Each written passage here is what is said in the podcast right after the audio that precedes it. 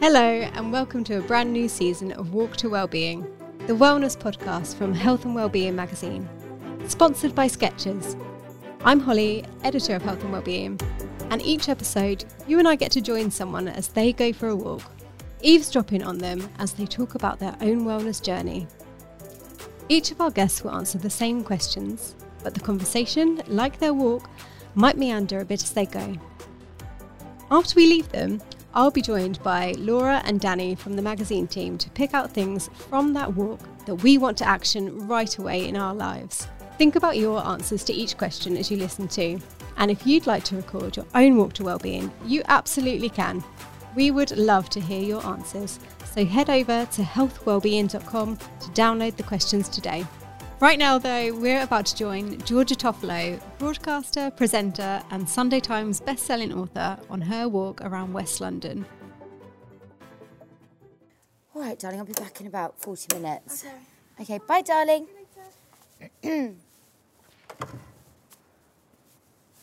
Hello, everyone. It's Toff here. I'm just setting off on a glorious, wet, slightly windy London walk.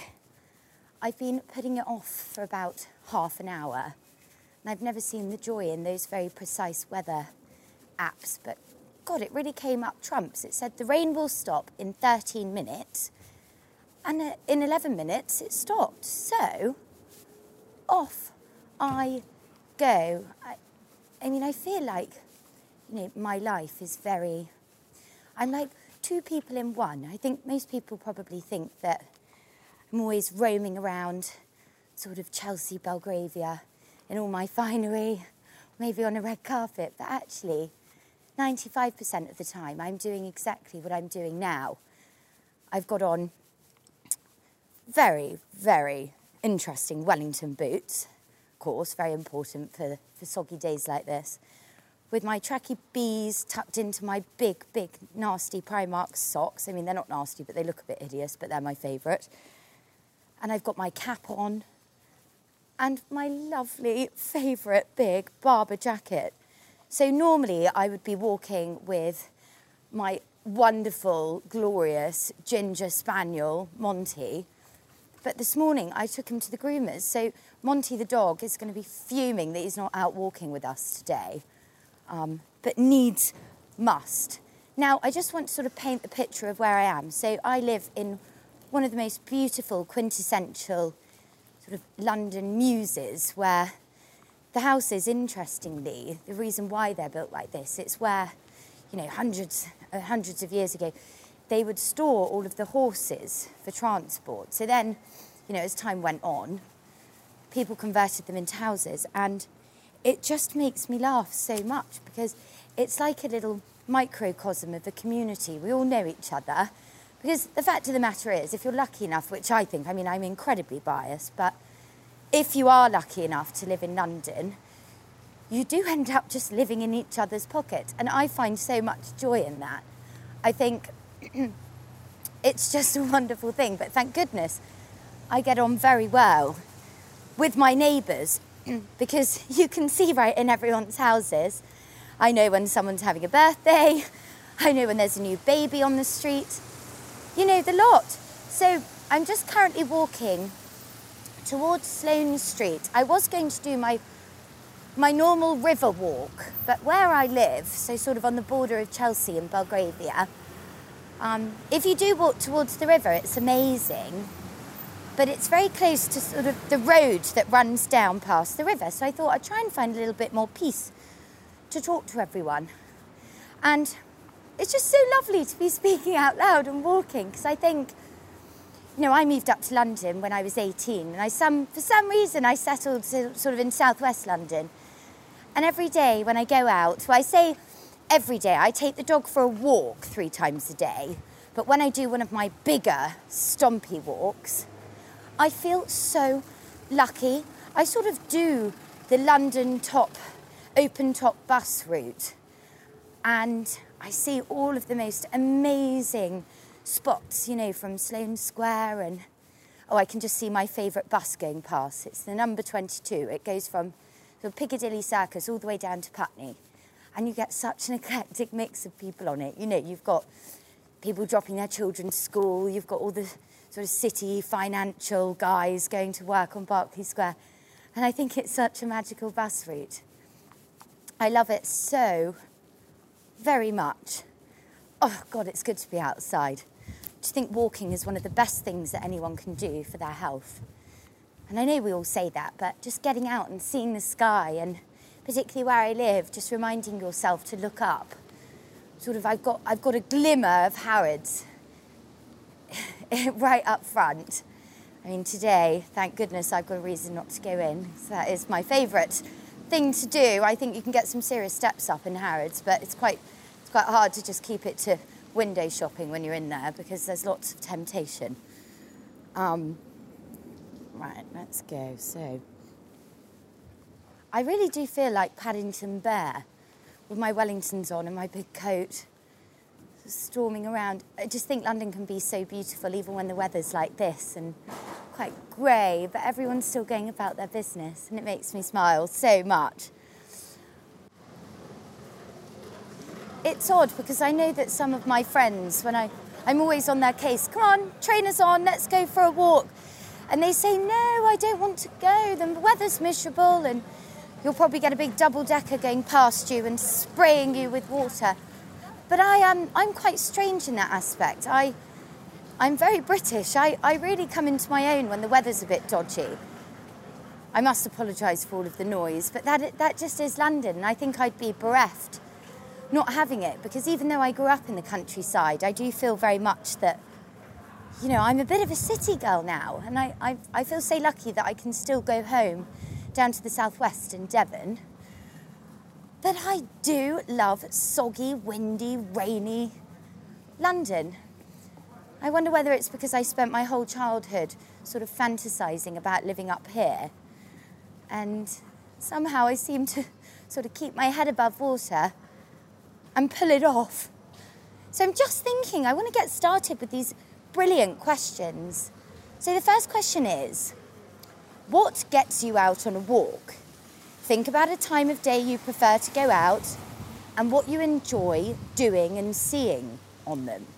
So, as I mentioned, the one big thing that gets me out on a walk is my dog Monty, and he arrived almost three years ago now. I can't believe it. And I think there is no push to get those shoes on and get outside than a little. I mean, I'm, I really love my dog so much, but when he sat next to the front door at about seven in the morning, I think, come on then, you little one, let's go together. I think that is you know, a real perk of having a dog because those mornings where you think, oh, I might just sort of st- stay at home and go out later when it's a bit warmer. But when you've got that little boy staring at you, you can't. It's unbearable. And that's why I'm so grateful to have him because, you know, the dog needs to go out and I love my house so much. And I, but sadly, I don't have a garden. So, you know, I am up and at it every single morning to take the dog out. And I feel, oh, nice bit of building work going on. Still happening, everyone in London. That's good. I like to see things being built. Um, so, yeah, so the dog is the big the big thing that gets me out and walking. And what I really love to do is I have a little route for our small walks, and I go right around my old stomping ground um, in Chelsea, down the King's Road. Walking cliche I literally am. And I have my little coffee shop, and I go and I pop in, I'll go into the butcher's, and I just find where I live so enchanting Oh, I'm just walking past my old house. This is what I mean, the route that I walk. And I, I suppose this is like many people, has so many wonderful memories. And I can sort of track the last 10 years of my life through the walk that I do every day, if not three times a day. And, you know, as I've grown up, I've evolved, and maybe I will walk past the nightclub that I used to frequent far too much. But I just think that's part of growing up, and I've, I've recently turned 28, and I felt like there's a real shift between 27 and 28.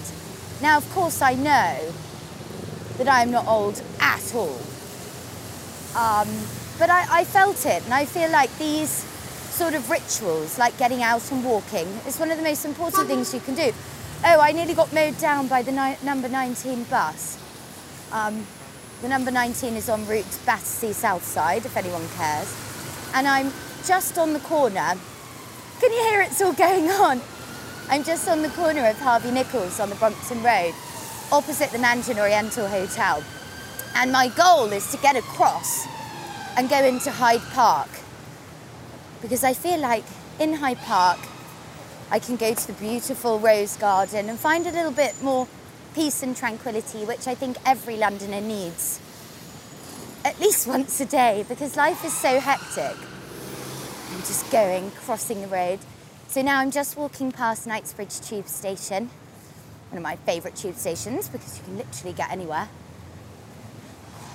Here we go. I do sometimes feel because of the area that I live in is so full of excess that you need to strip it back sometimes because you know, I think material things can be a real push for me to work hard, but at the same time, it's, you know, finding those little wins and joy in life, like just getting out and going for a walk. Now, excitingly, I have got eyes on Hyde Park, which, if we're all honest with ourselves, Hyde Park is the best park in the world, isn't it? I mean, I, I personally think so. It's literally got everything. And I really, really hope today that I'm going to see some horses out doing their exercise because the entrance that I use to get into Hyde Park is right next to the Knightsbridge Barracks. And sometimes they even come right down the mews that I live in, and I, I get woken up by the sound of clip clopping horses, which is just magical. So I've just set foot in Hyde Park, and I just adore seeing everyone going about their business. And you always see some proper characters in here. I mean, I, once in a blue moon, I bump into a man who walks around with two parrots, one on each shoulder. He sort of does laps of this area of Hyde Park. And my little Monty loves the parrots, and the chap has to kneel down and let the parrots say hello to the dog, which always makes me smile so much. So I'm just thinking, I'd like to move on to question number two now. So the question is where is your dream walk? Think about the walk you loved most in the past, the one you would like to be on today, and where you really want to walk in the future. So, my standout walk that I've ever done, it wasn't very big, but it was very memorable. I did an amazing charity bike ride um, basically, it, it was in India and I did no training whatsoever. And it was one of the most transformative experiences I've ever had in my whole life. And we did the triangle, so we ended up at the Taj Mahal. And I will never, ever forget the sense of awe that I felt walking around the Taj. And we'd left our bikes and we'd gone on foot to go, sort of like a pilgrimage. Um, oh, I can see horses, everyone, and they're coming towards me oh God, I felt like I manifested that. They're coming. And they're not, they're actually really going for it. I mean, they're not, they're a bit more than a rising trot. They're actually galloping. How exciting. Um, so, yeah, so the Taj Mahal, walking around there, it's got to be pinnacle of my walks. However, oh no, the horses have just veered off right. You have to take my word for it. They were coming. And they've got all of their finery on, sort of like they're practicing for when they're on parade at the palace. How special is that? Um, so yeah, so that's probably my most memorable. But I think, you know, a walk that I've loved the most in the past, and this sort of answers the second part of the question as well. You know, which walk I would like to do in the future. And there's a walk where I grew up, well, it's a rather large walk, um, down in Devon called the Southwest Coastal Path. And I read a book a few years ago called The Salt Path, written by a lady called Raynor Winn. And her and her husband basically lose everything. And he is so sadly diagnosed with an illness that is on, well, it's basically incurable. And they decide together to sell the remaining possessions that they have and go and do something that they've wanted to do for a very long time, and that's walk the whole of the South Devon coastal path. And it goes all the way around and hits all of the places where I hold dear to me growing up. You know, I grew up in Torquay on the sea, it goes past there. And I always try when I go home to knock off little bits. And one day I would love to do all of it. And you take a tent and you strip it right back to basics and you walk the whole of the coastal path. And, you know, for me, that's exactly what I would love to do. And I think, you know, I'm, I really do have such a special place in my heart for the southwest because we've got everything. In the north of Devon, you can go surfing. In the south, it literally is called where I grew up, the English Riviera. Guys, we even have palm trees. Like, what? Um, so that's, that's a walk that I hold very special, close to my heart. And recently I've been able to take my newly born godson and do a part of the South Devon Coastal Path because, you know, he's a little bit young to be sort of doing it all and he, sadly he can't walk yet. But that was a very special moment for me. So moving on, the next question is, when you're feeling stressed, how do you combat your triggers? Think about what helps you calm down and clear your mind. So I am always for work feeling as though I'm in many intense, stressful situations because I think when you are a broadcaster, I personally believe that there's. Oh, can you hear the swans? Um, I personally believe that there are not many more stressful environments or situations to be in than doing live television. And I'm really lucky, I presented this morning a lot and sometimes it's pre-recorded where my heart rate's a little bit slower. oh, excuse me. And sometimes it's pre-recorded where my heart rate is a little bit slower, but sometimes it's live from the studio, which is what I've been doing a lot of for the last week. And one thing that really calms one thing that really calms me down is a breathing method called four, seven, eight. So what you do is you breathe in for four counts, you hold it for seven, and you exhale for eight beats. And it regulates your nervous system and it gets all of the physical symptoms of anxiety settling. And I think it's such a gift. Whoever told me that, oh, can you hear? They're doing a proper exercise on those horses. There's a little naughty horse playing up. I think he's about to be bucked off. Oh my God, amazing. I just feel so, so proud to be British when I see this. They've got all of their finery on. Can you hear? Can you hear the horses? All of the silver is rattling. I wonder what they're preparing for. Oh, how wonderful. Um, so yeah, so the 478 breathing method is something that I really adore and something that I've been doing over the past six months because I've been able to create a home that I feel very safe in. And for the past 10 years in London, I've moved around like nobody's business. And I've made my bedroom a sanctuary of, you know, warm, calm, loving, you know, nothing, nothing that triggers anxiety. And I love just retreating upstairs with the dog, getting in bed, closing my Velux blinds, and just thinking, I am so at peace now. I'm going to turn off the telephone and I'm just going to meditate and relax. And I finally found that in a house because I think when you rent, which many, I say many, most of us do in London, you're always thinking about, oh my goodness, I've got to find somewhere new to live. Is he going to put up the rent? Where am I going next? So I found such solitude in that and creating my bedroom to be that wonderful safe space that I really need. The next question is I love this because I find it so hard. What does switching off look like to you? Is it important to disconnect? Or is that the wrong way to think about it? How selfish are you able to be in your life and what rituals do you use to switch off? Now, straight up, I am so bad at switching off. It's not my thing, and I personally get quite antsy if I do. I think that's probably a generational thing because it will be a mixture of fear of missing out and having so much ambition, which I think is a blessing. But I constantly feel like if I was to ever disconnect, which by the way, the last time we did that was when I was in the jungle, that was the first time ever.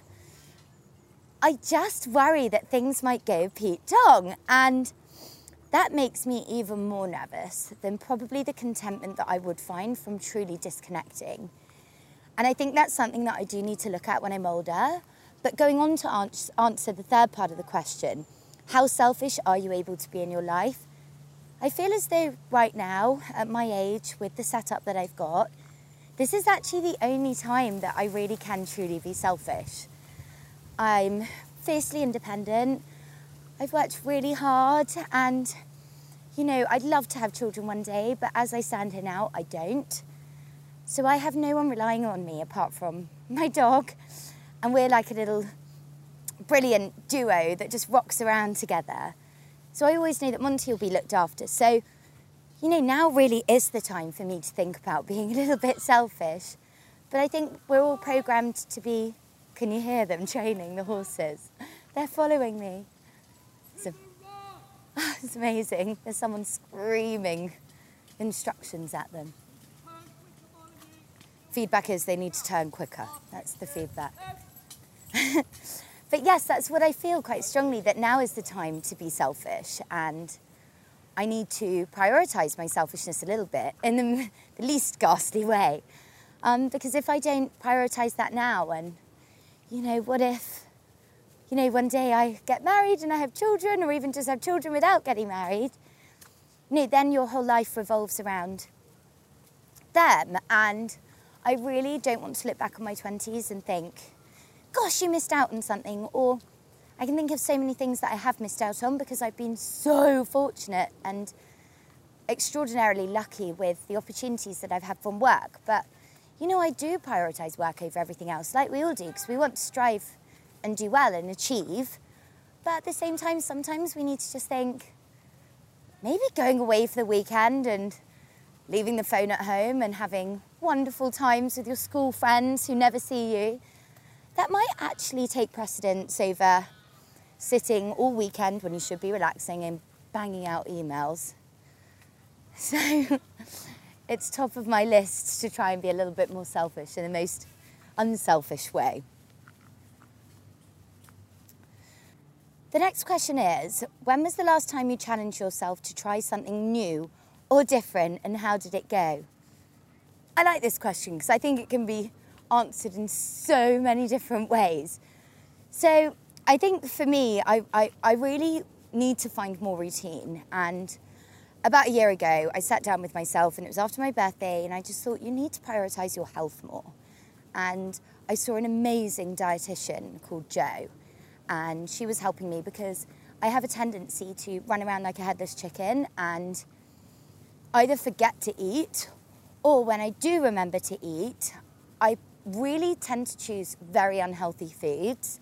And I think you want your body to be working at optimum sort of output. And I was worried that if I carried on either not eating because I was busy, you know, skipping breakfast, skipping lunch, but then when I finally got home, I was so ravenous, I'd order a pizza and a burger, and that would be it. So she really helped me. And as a part of that, she made me sort of take a vow about taking supplements every day. And the way that it's transformed the way that I feel is just insane. And, you know, she sort of let me know that most people are deficient, mostly throughout the winter, but lots of people in the summer actually, in vitamin D and a few other things. You know, every day she, she says I need to take my omega 3. And I set myself a goal a year ago. And one thing that she hammered home to me, because I've been a bit of a fair weather user of collagen. And the reason for that was, is that, you know, I just, I hated the collagen powder because it tasted really fishy or gross. But, you know, collagen is the second most prevalent thing in our body. And the sad fact is that after the age of 25, it just steadily depletes. And Jo, my nutritionist, said, Come on, we've got to up your collagen intake. And, you know, I did say to her, like, I have found one brand that doesn't taste fishy and I can get it in my water. I mean, you know, I'm talking about Vital Proteins collagen peptides powder. You know, I put two scoops in my tea or my water every morning. And the transformation that I have felt with regards to exercise and the way that I feel is mental. My muscle recovery is so much better. And I think a year on, I think I've probably missed three or four mornings.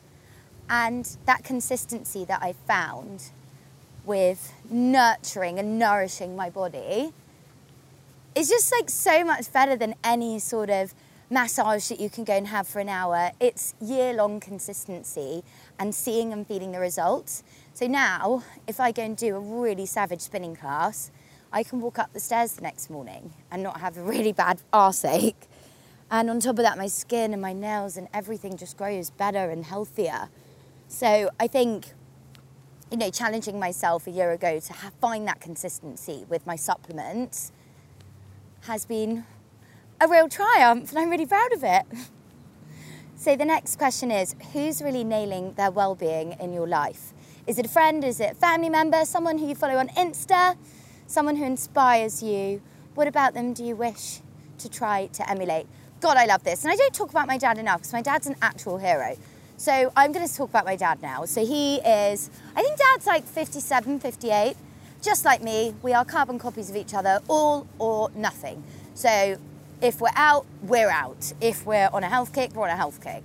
However, my dad has one thing that I don't have, and that is true consistency and a love of eating healthily and exercise. And I'm telling you, my dad, everyone, no one ever believes me that my dad's my dad because all he's done for the past 35, 40 years is drink so much water every single day, eaten really healthy, good food, and he has one cheat day a week and he sticks to it like nobody's business. And he makes me laugh so much. I get messages from friends of mine. It'll be like a Sunday morning. My dad's out in the lanes running. He's on his bike. I mean, I even went to meet him in Paris when he cycled to Paris. And I just think if you can find that at my age now, a total joy in exercising and treating your body well and looking after it, I do think you can have those slips where you think, I'm going to go out tonight and have a few glasses of wine, or I'm going to go to Domino's and eat two pizzas because you've kept it up 95% of the time. It means that you can truly enjoy when you're a little bit naughty.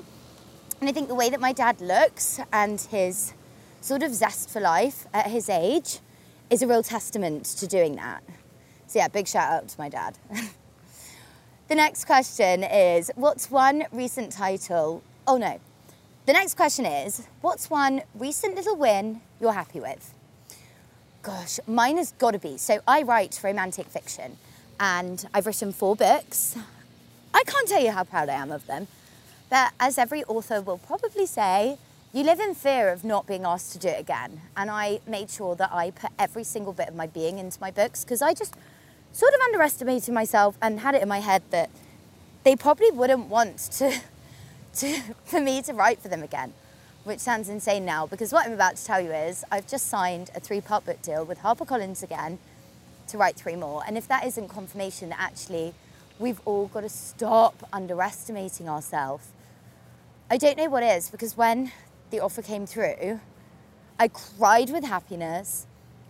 I just felt like every single part of the effort that I put in and you know all of those months that I spent on my own throughout COVID writing these books and editing and re-editing and scrapping chapters and characters and you know actually a bit of hard graft gets you such a long way and I'm at the crossroads now where I need to think of a completely new world for these three books and I'm sort of mourning the loss of the the girls in my last four because they're these four extraordinarily strong, complex but brilliant women.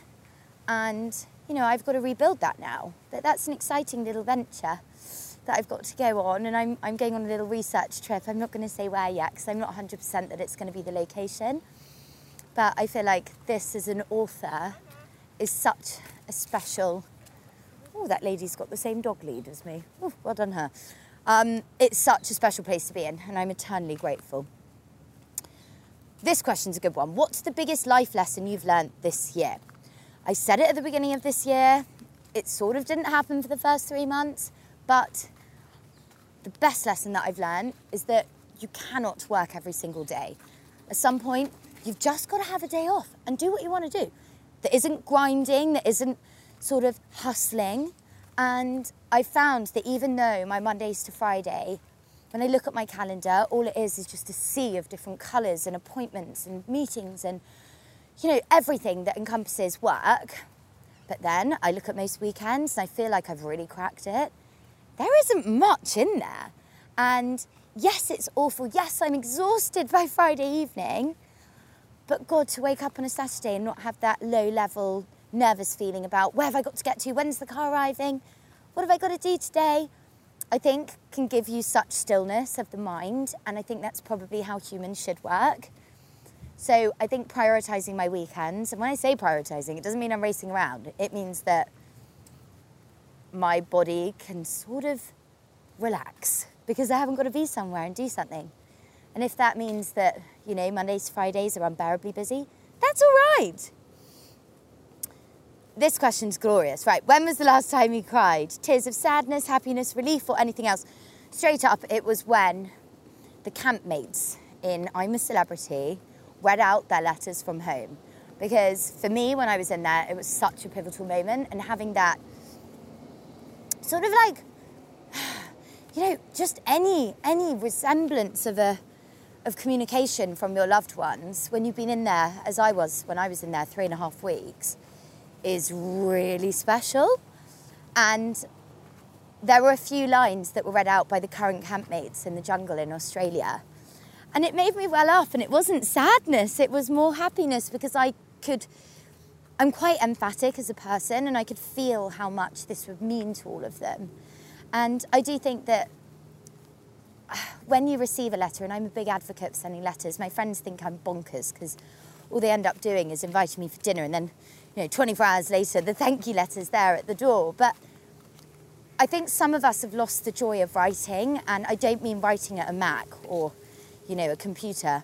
I mean sitting down with a pen and paper and transcribing what you're feeling. And I date everything because I think you never know what's around the corner, and I want everyone to have beautiful little mementos of moments and nights and how one person might be feeling. So yeah, so it was watching I'm a Celeb. I can't believe it. I've never cried at I'm a Celeb before. I've really connected with this series. I just think, you know, ITV have done so well. Last question. I can't believe it. I'm having such a nice walk. Oh gosh. What's the best advice you could give someone about happiness? Mine would be finding the balance, not having too much of anything from, you know, food to, you know, even meditation, for example. You've got to do it, but you've got to balance it out with everything else. And I think when you find that, that really is true contentment and happiness. And why it's so hard for everyone to find is because it encompasses so much. But when you found the balance, with every single aspect of your life, from your relationships to your friendships to the way that you move your body, the way that your mind functions. I think that's a really, really amazing thing. And that's what I'm striving for right now. Getting out and walking helps, I tell you.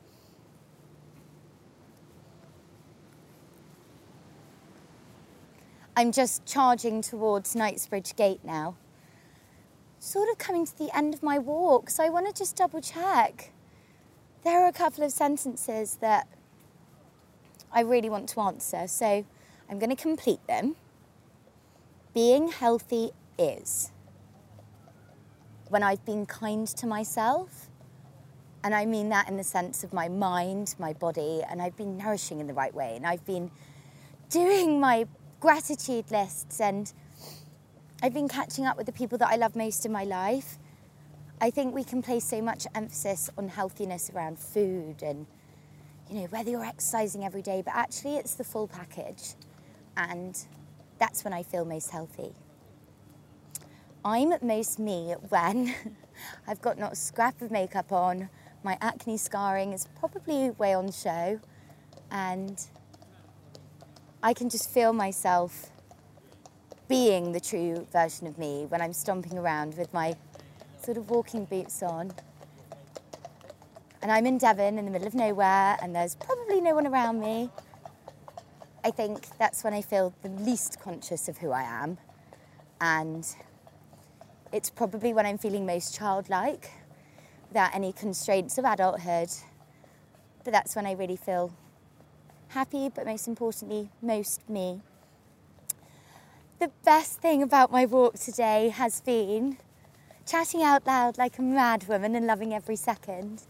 And also, I mean, I don't know whether you can hear the clip clopping, but bumping into all the horses. I love horses so much. I think I feel such a little lucky duck to even be in the vicinity of them. But never mind seeing these beautiful creatures with people sat on top, training for, I don't know, some big parade. It's right up my street, that is. I have loved every second of this. I found it so cathartic, and I hope everyone's enjoyed it as well. Thank you so much. I'm going to head home now, right across the bus hustle and bustle of the Brompton Road. Wish me luck, everyone.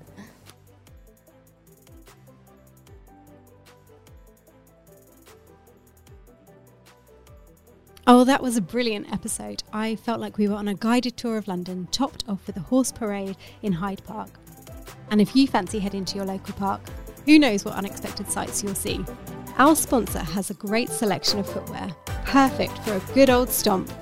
So before we hear from the team, let's take a moment to hear from Skechers. Here's musician and TV radio host Myleene Klass for Skechers Arch Fit footwear. My day to day is jam packed, including being a full time mum. And if you're busy like me, you can't be slowed down by uncomfortable footwear with no support. So, I get all the comfort and arch support I need with Skechers Arch Fit footwear. Skechers teamed up with podiatrists to create footwear with podiatrist certified arch support for 24 7 comfort. Because if I don't get a day off, neither should my Skechers. Find Skechers Arch Fit footwear for men and women everywhere.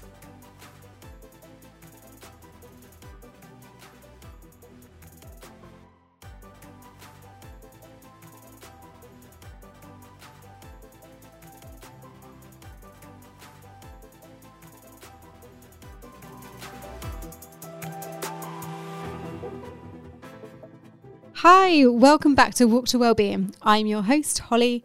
Plus, I'm joined by Laura and Danny from the Health and Wellbeing team. Did you enjoy that walk today? I really enjoyed that so much. Did you, Laura?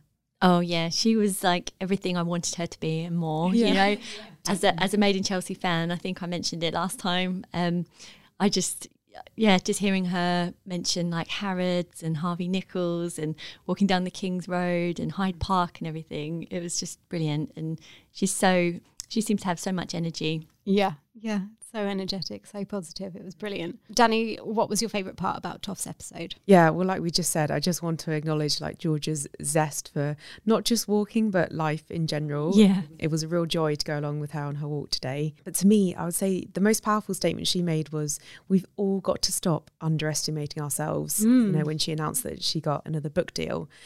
I think it's so easy to fall into that well of you know self doubt, especially when you're tasked with learning something new, mm. and the voice of your inner, inner critic can sound louder than ever. So, when I need a bit of a confidence boost in my personal or professional life, I'm gonna remember that piece of advice from Toff. So yeah, how about you, Laura? Yeah, absolutely. I think it was nice to see someone like her who seems so confident, you know, and she mentioned she does live TV and all these different things.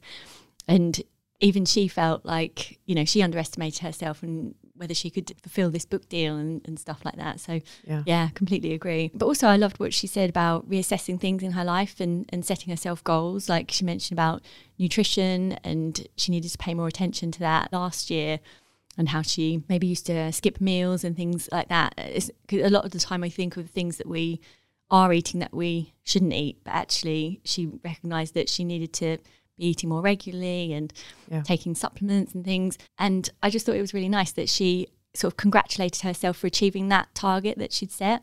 Mm. And it was really, uh, yeah, I just thought it was quite inspiring. And and also what she said about finding a better work life balance and keeping those weekends free. Mm. You know, it's easy to want to do more all the time. Yeah.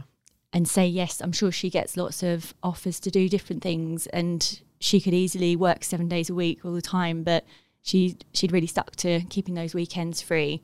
And also, I think with your social life, it's not just um, you know you don't have to plan every single weekend. Um, you know the whole weekend and be doing stuff all the time. It's nice to just have a day to do nothing, isn't it? Definitely. I feel like it's all those things that she was trying to improve were very foundation level basics. Um, mm-hmm. yeah, you know, sometimes we want to, you know, go to the gym five times a week from starting from zero, or yeah. oh, I want to eat healthily every single day, like every single meal. But actually, these are quite simple. Oh, just actually eating on time, eating regularly, so I don't go mad, you know, over the weekends. Yeah, and she stuck to her guns as well, didn't she? She she sort of look. It was nice for well, it was nice to hear her. I, I hope that she does it in her normal life anyway. It wasn't just because she was answering these questions, but to kind of look back on the year and say, yeah, I did that. You know, I said at the start of the year that's what I was going to do, and I've done it, and I feel so much better for it. Yeah, absolutely. Because I think it's so easy to kind of move on to the next project, isn't it? And then not really take stock of what you've done and what you've achieved, or Yeah. give yourself that pat on the back for um, all those things that you have achieved. And like you said, Danny, you know, packing in all those all those activities. And I think you know we often hear like we're human beings, not human doings. I think that's what she was what she was getting at there. You know, giving herself or allowing herself those weekends to not have to work every single day. Mm. It's a nice time of reflection, isn't it, towards the end of the year? Yeah, absolutely. And look at the things that you've achieved throughout the year as well as the things that you want to achieve for the next year.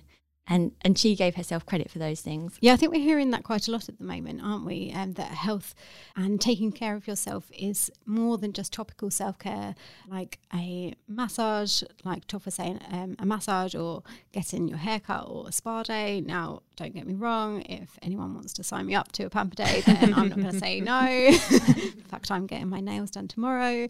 Lovely. Um, and I love all those things, but I think that we're kind of cottoning on to the fact that nutrition and exercise are the key to feeling better from the inside. It's not just that you'll work, work, work, burn yourself out. And like you said, Danny, like going to the gym five times a week and doing this and doing that and, you know, working 24 7. And then you just treat yourself to a massage or a haircut. Yeah. And then you're going to feel refreshed by the end because that is Mm. just like sticking a self care plaster on, isn't it? Totally. But I think for me, um, it was when Toff said that being healthy is being kind. Yeah. I think, as much as I just said that nutrition and exercise are the key to feeling good from the inside, I do think there's so much emphasis on, well, and Toff was saying there's so much emphasis on food and exercise, but actually it's the full package.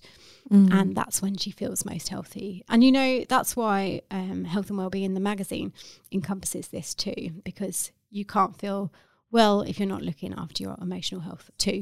Yeah. So I think that's that's what I'm taking away. That I, I found that a really kind of humbling message at the end that being healthy is being kind. Definitely. And I think we can learn from Leanne Pero, who was our previous guest, on how burnout is a real thing and Yeah. it's extremely prevalent, you know, especially in work life. You can feel as though you are getting on this hamster wheel. And I feel like that just r- reminded me of something, Holly, when you said about, oh, you know, booking in for that massage or that haircut or something. It's kind of like when people say, Oh, like when I do when I do that, then I'll feel happy. Or oh, when I yeah. finish that, Mm. oh, then I can relax or Mhm. something like that. And I feel like we've just got to have those little things every day to like bring us joy. I think that's really helped me, especially over this year. You can't you can't wait for things, otherwise you're going to just delay happiness. Yeah, and you know you don't know what's around the corner and if you'll get to enjoy it. So I think you're absolutely right. But as I say every week, health and wellness isn't a one size fits all. So here we'll be digging into some common myths, and in particular today,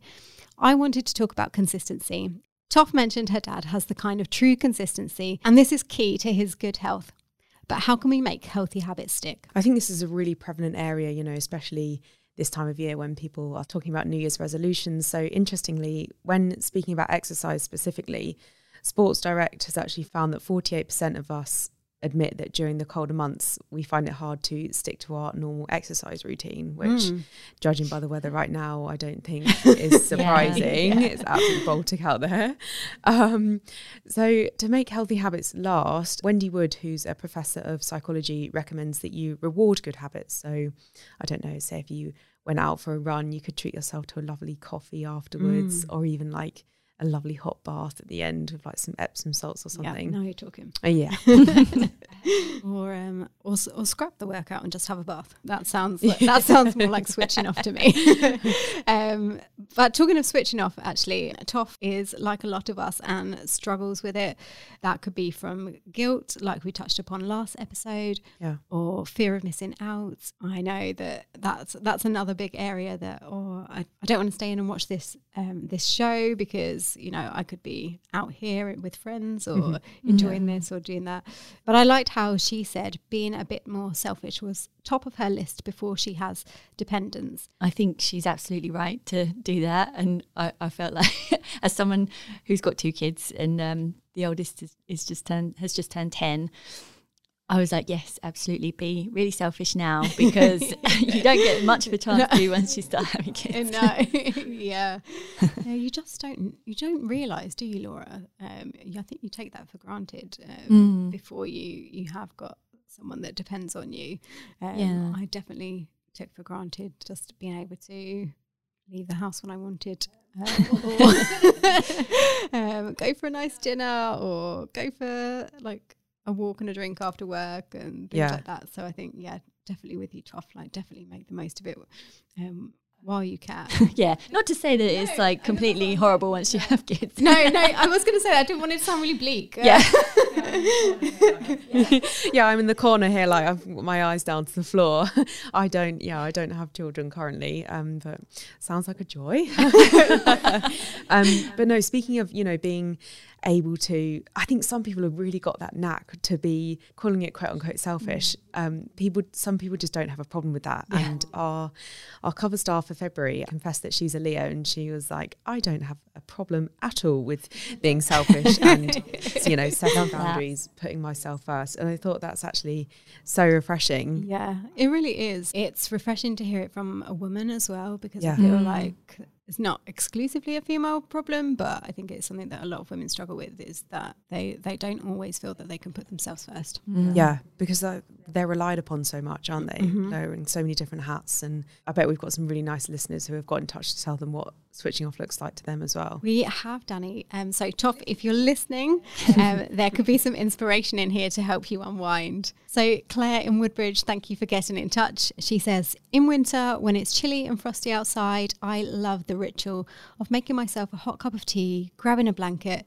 and cozying up on the sofa with a good book. There's nothing like immersing yourself in someone else's world to help you disconnect from your own. Oh, Brilliant. yes. And even better if you're next to an open fire or something, a log Oh, burner. yeah, yeah. Mhm. And then we've also had Katie in Braintree get in touch to say that the Calm app has really helped her. She says that there's a, such a good choice of short meditations that she can just pop on during the day when she gets a bit of time to zone out for a while and close her eyes. Yeah, I, I'm a big fan of the Calm app as well. I love it. yeah, I love their sleep stories. Yeah, but anything like that, I think even even just um, you know laying down if you can for ten minutes and closing your eyes. You know, you don't even have to try any sort of fancy meditation or breath work. That can make the difference, can't it? Yeah, even just like um, a quick body scan that can um, that can really do the trick. I've um I've never tried the Calm app, but I've got into like little meditations recently, and it's just such a talking about self care is such like a little a little pocket of happiness and Yeah, a little moment like that is just taking it for yourself. It's really nice. kind of just resets you a bit, doesn't it? Yeah, for sure. And we've also got Tori from London. So she's got this amazing ritual that sounds just absolutely, she's got it nailed, I think. So she said, I usually need to clear my space first. So that means everything from dealing with unread emails, tidying my flat, etc. Then I like to have a bath and do my skincare, get into my pajamas, make dinner or tea. Um, and sitting in front of the TV, and she's got her duvet on the sofa is always a win. she said, um, then if she's actually really struggling to relax, she'll put her phone in the other room and then an early night is always key for her to wake up feeling more rested. Um, and just a little bit of extra self sort of skincare here. She says she likes to use those um those tan drops on your face. I don't know if you Mhm. guys Oh, have tried yeah, that. yeah. Oh yeah, I really Um, like them. And she says if I wake up looking tanned and well, then I'll feel good. I can so relate to that. Yeah. and like honestly, a little bit of tan just goes a long way. it does though, doesn't it? It's like you wake up in the morning if you're really pale and yeah, you feel really grey. you're like, oh, especially this time of year. Honestly, turn into a ghost. Yeah. but I love what she said about putting her phone in the other room as well. That's a really Yeah. good tip because I'm terrible for that. Like watching TV, I'll um I just pick up my phone. To, you know, say you get a message or something, pick up my phone, and then before Yeah. I know it, I'm scrolling on Instagram or.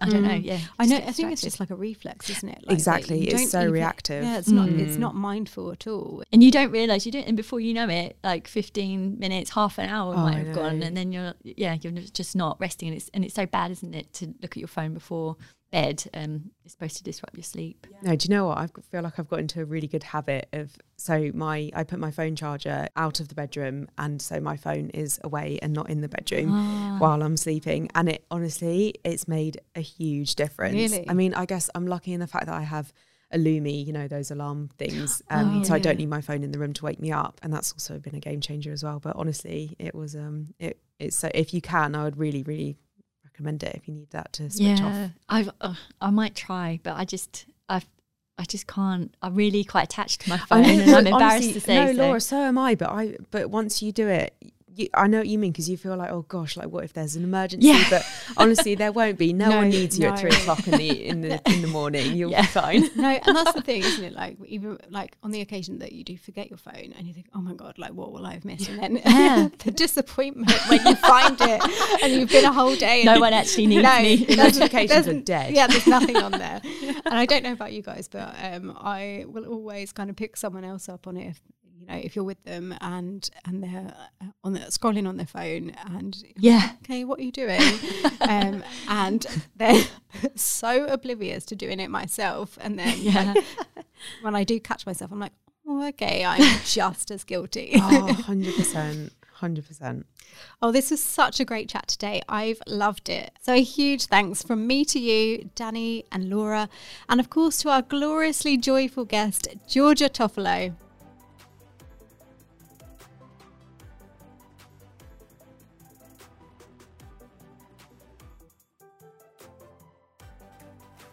Most important of all, though, thanks so much to you for listening. If this is the first time you've joined us, there are plenty more episodes you can subscribe and download. But if you've been with us from the beginning, thank you so much for coming with us and our fabulous guests on their walks to wellbeing. And so, until next time, from me and the whole of the health and wellbeing team, stay well and see you soon.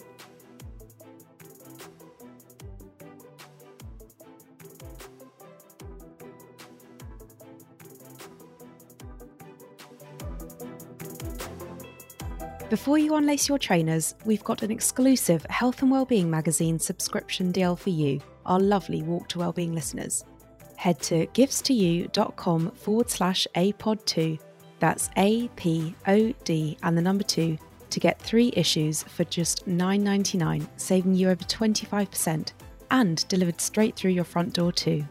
The link is in the description of this episode to make redeeming this fantastic offer simple and easy. Remember to share your walk with us on social media using the hashtag WalkToWellbeing, and you can even download exactly the same list of questions you heard our guest chat through earlier in the episode.